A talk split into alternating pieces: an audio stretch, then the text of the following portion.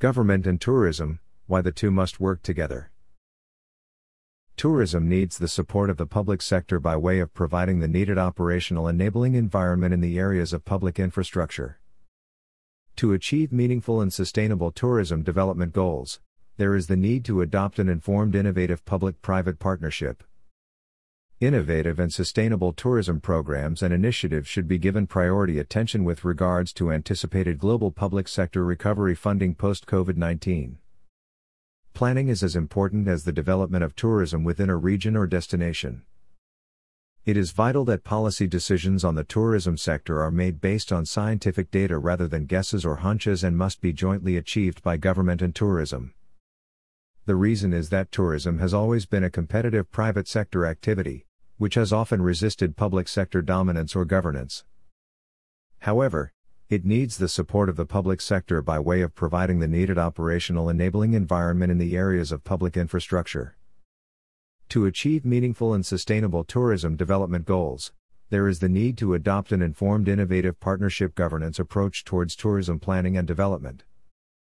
This becomes imperative because sustainable tourism management could give a strong competitive market edge that could add value to the entire tourism industry in the post COVID 19 pandemic era. Therefore, tourist generating regions, businesses, and governments need to up their games by making concerted efforts in organizing regular tourism policy dialogues on how to achieve sustainable tourism development.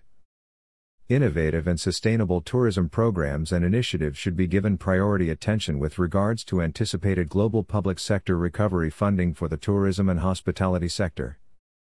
Academics, local governments, and tourism businesses need to create synergies to work in partnership to develop necessary new tourism products through proper market research, training, and good governance systems for holistic tourism development and promotion.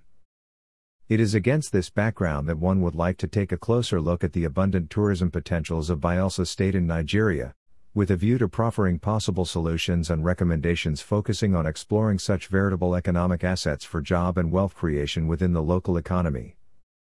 There is no doubt that Bayelsa State has unique aquatic splendor with beautiful vegetation and a fascinating cultural heritage and history, which offer an extraordinary array of tourism products that could attract investments in the travel and tourism subsector of the local economy when given proper attention by the government at all levels. Being the only homogeneous Ijaw speaking state in the country, Bayelsa has the potential of becoming an outstanding tourism destination in Nigeria and beyond. Therefore, with a well articulated tourism master plan and political will, Bayelsa could enhance her tourism products to such heights that will make it a tourism business hub that could compete favorably with other known destinations within West Africa and beyond. Bayelsa's tourism potentials can be harnessed and promoted through a well articulated marketing strategy that could put the state on the global tourism map, making it become so visible to attract visitors tourists from other parts of Africa, including Europe, Asia, and the Americas. Apart from having the only marine park in West Africa and longest coastline in Nigeria, the state is endowed with freshwater and marine sand beaches such as Okpoama and Akassa, in the Brass local government area of Aga, in the Ekeremor local government area, at beaches in Koluama, Forupa, and Ikini Azitu, and in the southern Ijaw local government area, among others. The state has several lakes with rich fauna, cultural festivals, wildlife, and rich cultural heritage, which give Bayelsa a comparative advantage over others in blue tourism. The beautiful marine ecosystem of the state constitutes potential for an emerging blue economy revenue base within the Gulf of Guinea, offering opportunities for fisheries management, fish processing industries, and aquaculture, particularly caged floating pens within the natural habitats of aquatic life. The state's primary tourism products are basically found in its rich cultural heritage and natural resources that make it so attractive in terms of cultural heritage tourism, ecotourism, blue tourism, arts tourism, festival tourism, and wildlife, among other types of tourism offerings.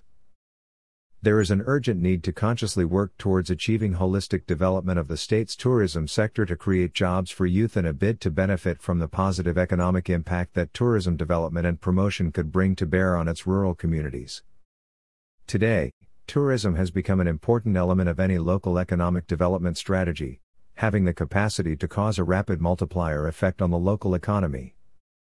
To reap from the benefits of the tourism industry, the government has to come up with actionable policy direction as well as encourage synergies with the practitioners and stakeholders through credible democratic stakeholder platforms to articulate the best strategies to harness tourism potentials in the state to achieve economic prosperity. As tourism is interlinked with many other economic sectors, such as agriculture, transportation, education, environment, fisheries, and entertainment, Identifying these sectors and how they impact sustainable livelihoods will be of importance in the post COVID 19 pandemic tourism development agenda. Emphasis should be laid on the need for an integrated sustainability approach in tourism planning and development in such a way that could incorporate marine ecosystem protection and conservation in the context of sustainable development. Government has the responsibility of establishing the framework for tourism planning, development, and even promotion by engaging in the construction of public infrastructure, including communication channels to promote the state's tourist destinations to the outside world, in addition to providing the required legislation, regulations, and controls for tourism with a view to protecting the interests of all stakeholders in the travel and tourism industry. Tourism can be defined in more than one way.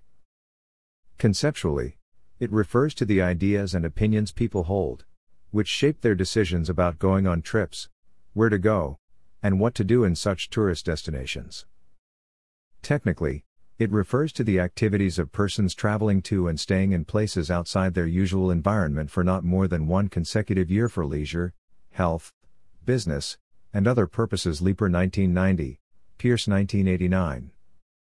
While from the sociological point of view, tourism also refers to commercialized hospitality, democratized travel, a modern variety of the traditional pilgrimage, and an expression of basic cultural themes. However, the most significant form of tourism is its relations with the economic development of a state or country. In many countries, tourism has become an economic activity that consumes a large part of its natural resources, generating revenue in billions of dollars every year and involving thousands of stakeholders and the general public. As a result, it has become one of the most important responsibilities of government as to the planning, facilitating, coordinating, monitoring, and protecting of tourism sites in the state or country. The author, Piri Kairamo, is a travel journalist and publisher of the Blue Economy News magazine, Abuja. He is also the current vice chairman of the Federation of Tourism Associations of Nigeria FTAN, Southern Zonal Council and Chairman of the Travel Writers Corps of Bayelsa State Council of Nigeria Union of Journalists NUJ.